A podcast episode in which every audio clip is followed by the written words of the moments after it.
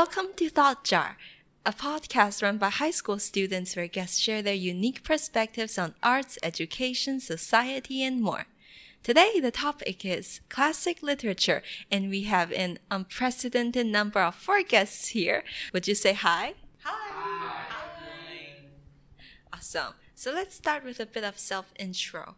Samuel and Danny and Andy have already starred in our previous episodes. Today we welcome a new guest, Agnes. Agnes is in her beautiful 20s and is currently working as a high school teacher. All right, so without further ado, let us dive right in. Since the topic is classic literature and we are all very literate and educated persons, let's start by introducing some of the classics you've read.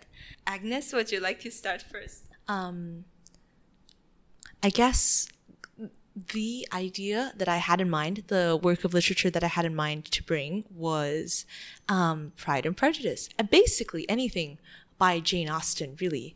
Um, but Pride and Prejudice was one of the first works that I read by Jane Austen.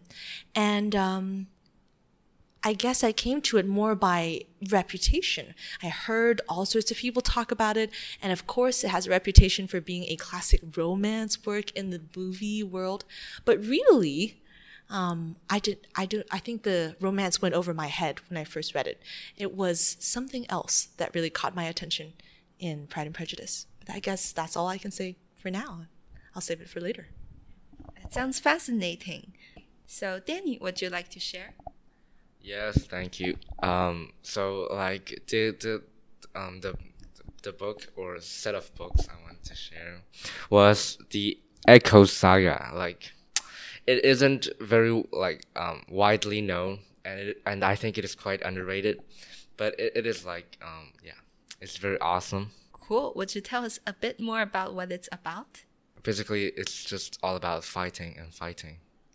And after three books, like the like the, the bad guys defeated, and then they take the fighting to like 30 years later, and they keep fighting and fight another three books.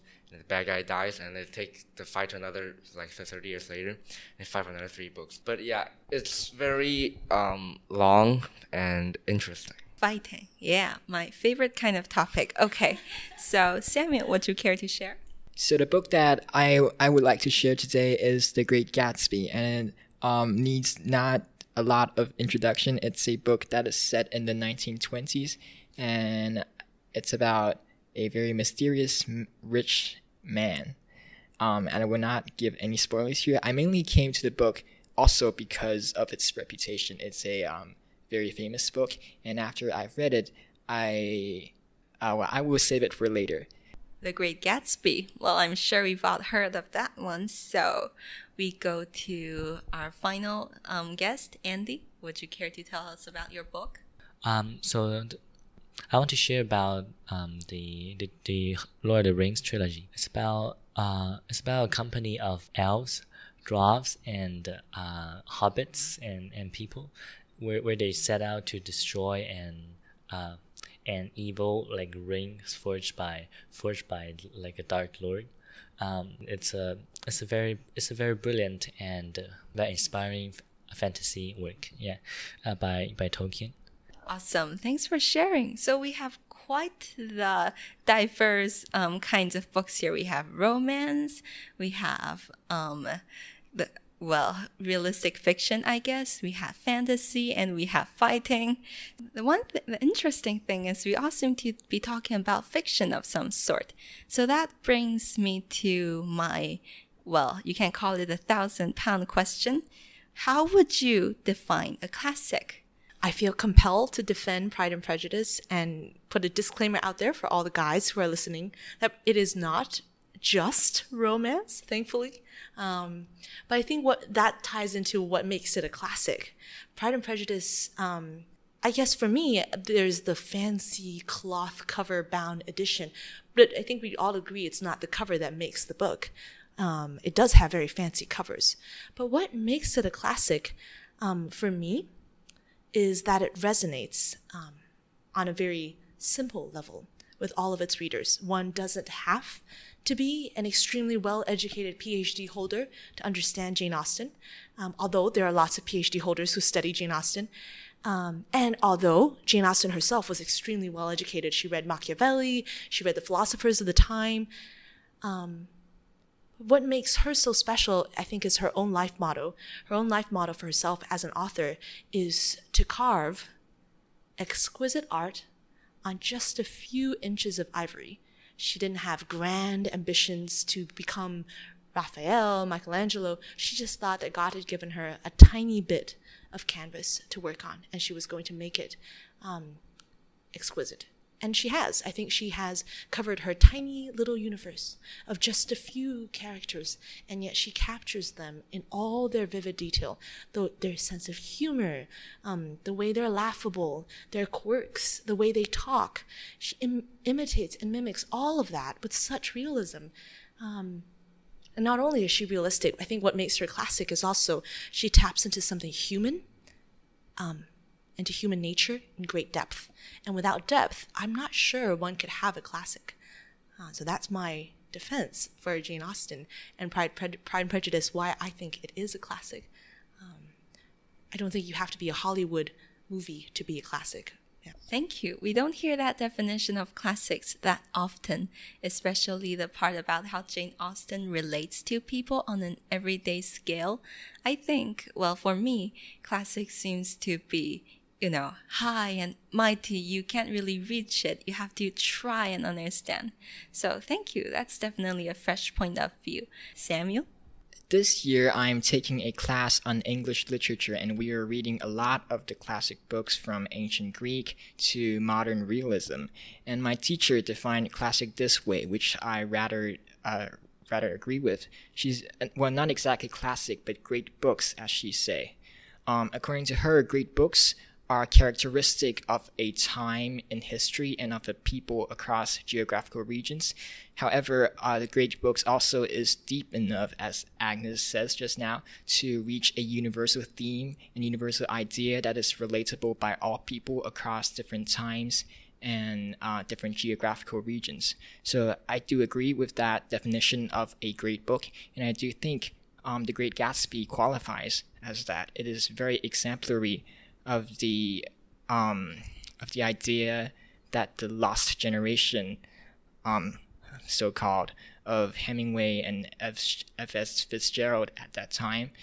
Um, and it's very characteristic of the culture of the 1920s and 30s, but it also reaches down to um, to investigate and question um, deeper themes about um, ultimately what is justice, what is the meaning of life. Interesting. Thank you, Samuel. I think I can see a bit of a theme growing here. So let's just keep going. Andy?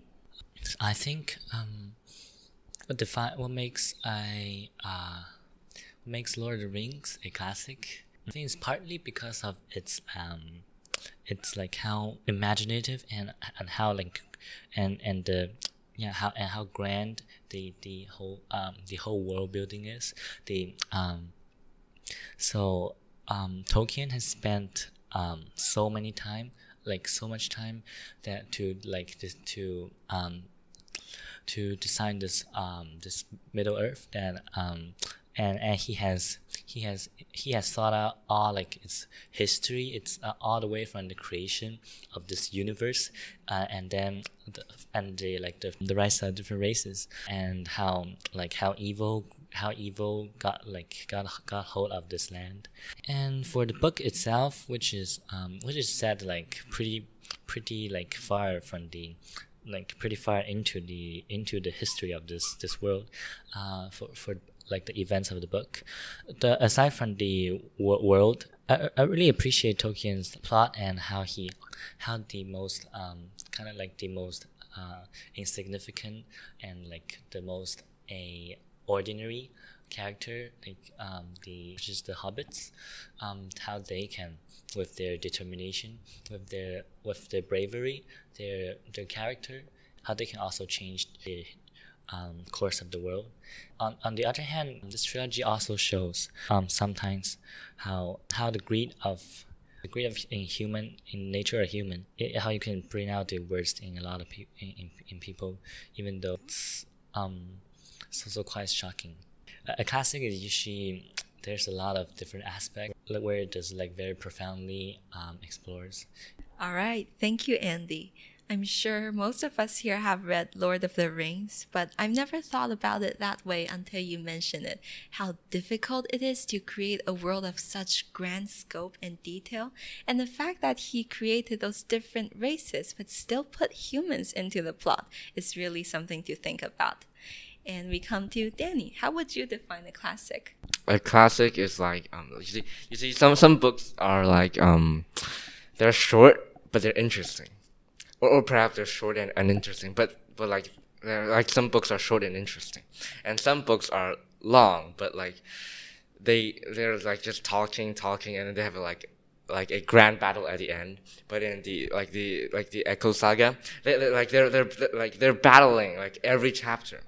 Yeah, they're, they're like, like they're like there's somebody dead every chapter, so it's a classic. Well, I've certainly never heard classics defined that way before, but mhm, could be very valid. So you would say classic depends on how interesting and how densely packed the story is? Yep. Yes. Yes. All right. So, next question Do you think there is such a thing as an instant classic? I think there could be if we define classic as something that resonates with a lot of people and it stands the test of time. It doesn't have to just emerge two centuries after the author is dead. Um, I think in the books that we've all mentioned, they've sort of stood the test of time. I guess we could wait another thousand years to see if Jane Austen is still around. But starting from the time cl- very close to when the author was living, they were already publishing and selling quite well. Lord of the Rings, The Great Gatsby, I think even Jane Austen, she started to gain more and more fame toward her later years, but definitely before she died. Um, yeah, so I think there could be. But I'm pretty sure that the essence of a classic um, doesn't rely on on how quickly they're they're discovered. Thank you. Would anyone like to add to that? Yeah, I I do agree with Agnes that the classic, um, what makes a classic a classic is in itself, not um, apart from it. It- It's not like um, you need to have some expert rated as a classic or something. Um, I think I do think, and I do agree, and I do think that a classic's worth is within the book itself. So yeah, I think there could be an instant classic if it, um, if it is, if it qualifies all the criterions of a classic. I think on just going off of what Samuel said, it's very likely because I've heard of some people who are so um, snooty about books. If a book's on the New York Times best-selling list, I'm not going to read it because it's going to die. I mean, a lot of books that are on the New York Times best-selling list definitely they disappear after a few years, but maybe one of the books or two of the books or some of the books there that are really popular, they could still be popular in 100, 200, 300 years. Interesting. So we've mentioned that classics don't have to be defined by experts and they don't necessarily have to, yes, be rare. They don't have to suddenly um, rise into popularity after the author is dead a hundred years. Um, which is the case for a lot of books, actually, and quite a pity. So, yeah, so here's another interesting question Does the idea of classics make people enjoy reading more or less? Because well, I don't know if it's the same with you guys, but I've sometimes heard people refer to classics like, "Oh man, my teacher assigned me this this Great Gatsby, and I have to read it now and write reading comprehension questions." But that doesn't have to be the case with us here because I seem to notice that we're all talking about our favorite books with lots of interest and passion. So, so yeah, Agnes, would you like to answer that? I'd love to, because as a teacher um, of English, my professional job is to assign books to other people. And hopefully, I assign books that I think are worth reading and stand the test of time, aka classics. So I do see a lot of eyeball rolling. Miss Agnes assigned this book to me. I think it's actually been proven that choice is part of the enjoyable reading experience. So I guess in schools, if we assign classic books that are classics, or we put together a tome and we call it the classics of American literature, the chances are very high that students regardless of the value of these books themselves, will um, instantly disregard the book or dislike the book or have less of an enjoyable experience just because a teacher assigned it. So I don't think it's the fact that classics make um, reading classics or the idea of classics make people read the book more or less, but it's more the context in which people uh, meet classics. It's often through a class, they're forced to read it for an assignment, or maybe they read it because it's on a list and they want to impress people. Reading to impress people, reading to do homework, these readers are not going to enjoy the books they read. Um, so I think I would love a world where classics are recommended. Um, but also not compelled. Um, or maybe we could just change the whole school system to be one of uh, teachers enthusiastically sharing books with students and all students always reading their teachers' recommendations. But I, I do think the idea of classics, just because of school, because of lists, because of people trying to sound impressive, it can be a turnoff to real lovers of books have you guys felt that way before? Like, of I know I felt afraid of certain books because someone told me they were classics. Yes, definitely. I, I do definitely feel that way. Um, I I don't know how many times I have read online and searched for you know a book list recommended by great authors. You know, with all the classics and the uh, hundreds or thousands of books that you have to read before you die.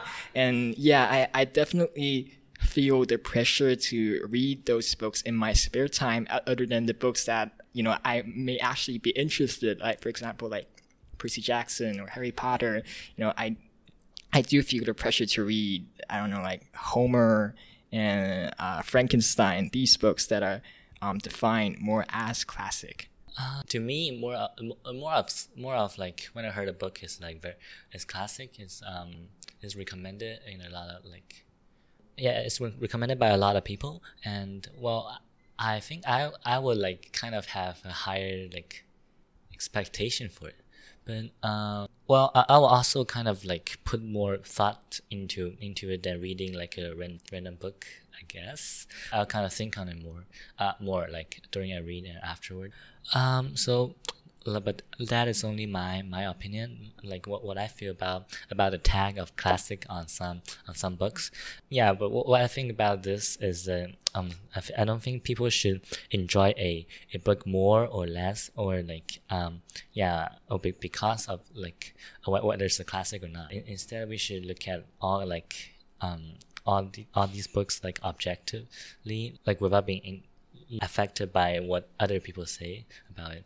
Who knows? You might like a, a book that is like very un- very like um, unpopular or like unknown. You might find you might find value in it. Yeah, I, I do agree with what Andy Andy says that having these book lists of these classics that you definitely have to read do diminish these books, do make it um uh more difficult for people to enjoy these classic books.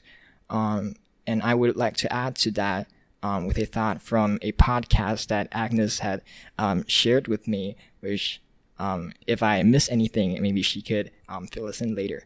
So I think classics are often uh, very rich in context. They have a lot of actions packed into them, and they have you know a lot of um, great ideas packed into one single book or maybe multiple books, and which makes them extremely rich. And that kind of richness is not for every day. It's not like every day that or every day of the week that we can enjoy a classic and to get all of that, or maybe just the majority of that richness um, out of it to you know nourish our own souls.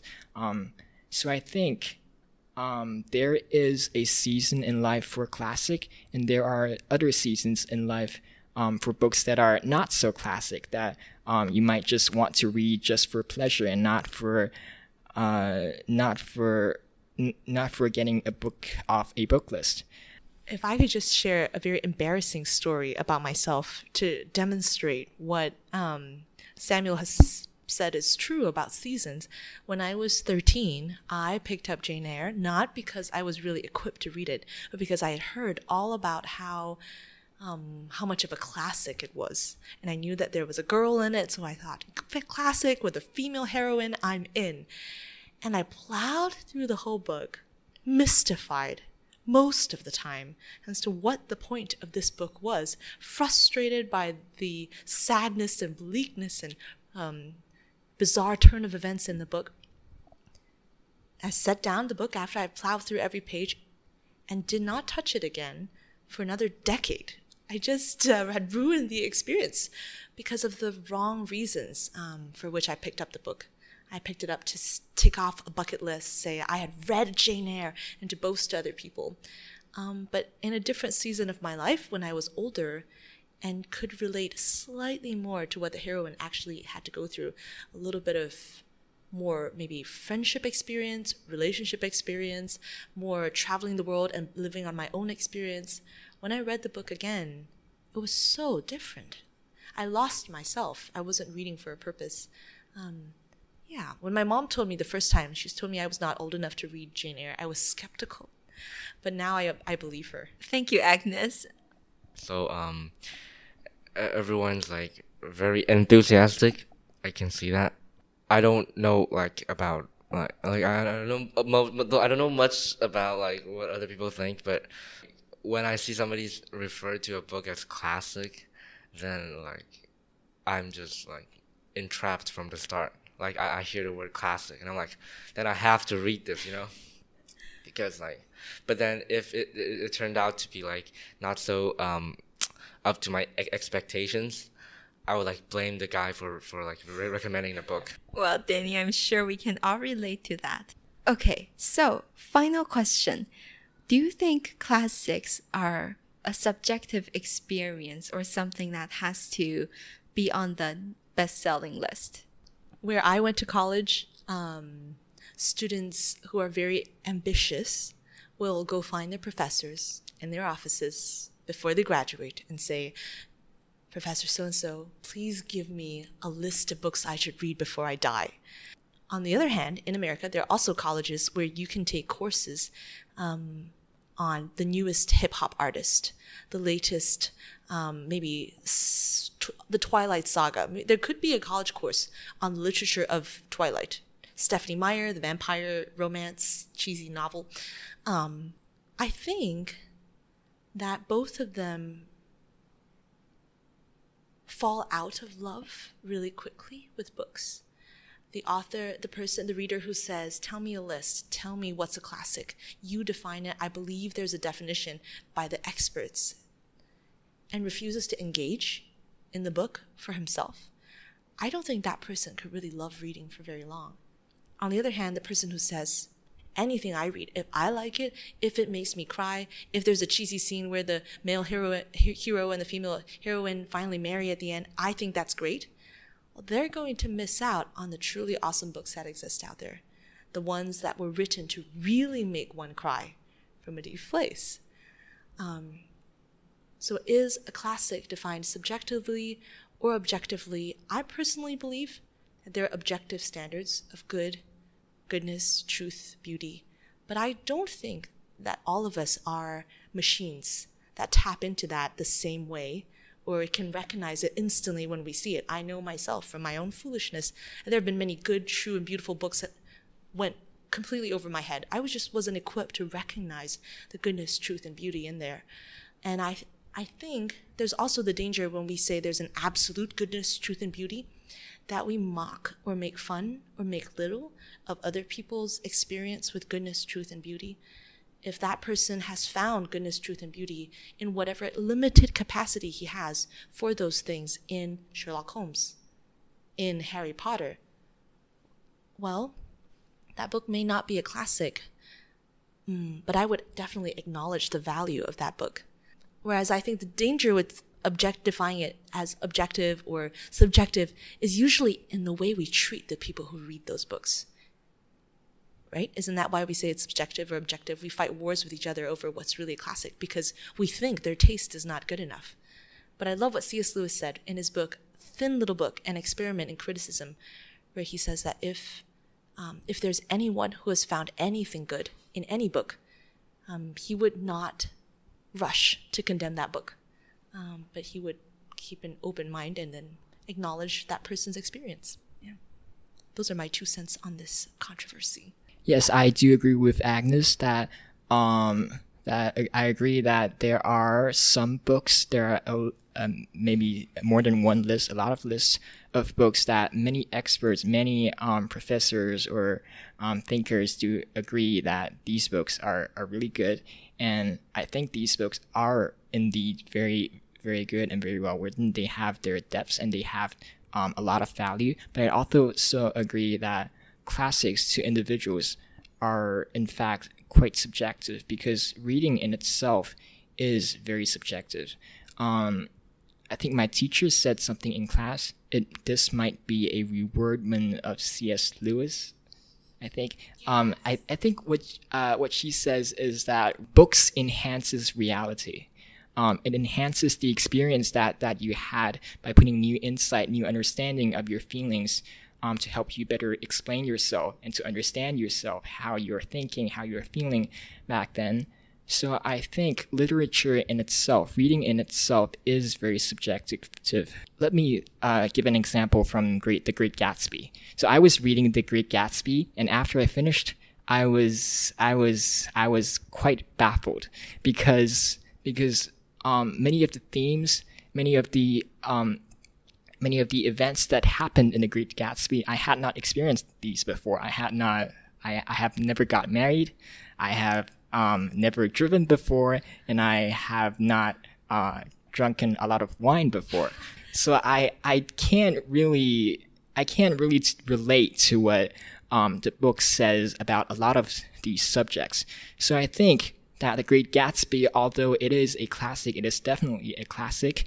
Um, it might not actually be a very fulfilling reading for me because I had not experienced them. But say 30, 40 years from now, if, if I pick up The Great Gatsby again, I might have um, new realization, new understanding, new insights into the book, which I think it's um, I had I would have these new insights because I would experience new things in life, things that I've never experienced before that the books tells and better help me understand.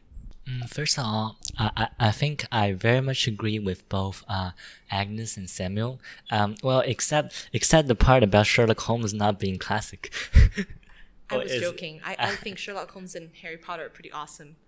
Yeah, I, I'm just kidding. Actually, I can I can tell. I think the the list of like say those list of classics that out, out there that um I think they're they're they're helpful because um because of the like um because it's, it's a it's a like a general list of books that like many people has found a lot of value in it.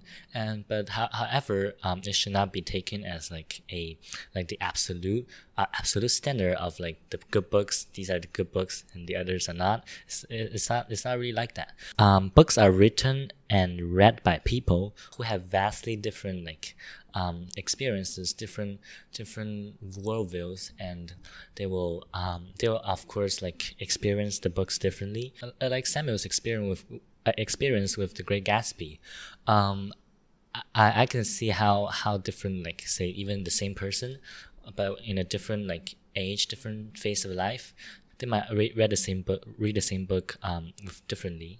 I think the um, objective experience of a of a classic of a of any book. It's is it, is is is not the like the most imp- uh, like it might not because our objective experience might not be it, it might it might turn out to be like a a false uh or like a a like un, unconstructed or something yeah. And basically uh, we can be wrong. What, what, what i'm trying to say is um it doesn't mean that our our understanding of a book, like our own understanding of a book, is invalid. It's just um, it's helpful to also hear other people's um, like their their um, their perception, their um, what what they see in, in, in a book. Well, I think um, the classic thing um, it's subjective. Yeah, because like um, I think even the New York Times are are like so subjective like they pick the books they think are awesome. Then that is so subjective. So there is no objectiveness in like the realm of books and stuff like that. Um, just a quick response to that. I I think to make our um, conversation maybe more accurate, I, I would agree with you that there's no objective in maybe book lists or the um, the definition of what's a classic, what's a classic. That's a subjective experience. But I, I think we all can agree there's an objective um, wonder to books that exists beyond any one person's imagination, that it's out there ready for all to experience. Thank you, Agnes. I think that puts a wonderful conclusion to today's episode. And dear listener, thank you. Thank you so much for listening this far. And I am pleased to announce that there there is no moral for today's episode. There is no concluding advice I can give you. All I can say is I know this conversation has been so wonderful because all of the guests present today, they not only read, but they think and they feel and they know when they read. And I think that is what makes reading and conversations about reading so wonderful. Thank you. Keep tuning in for the next episode.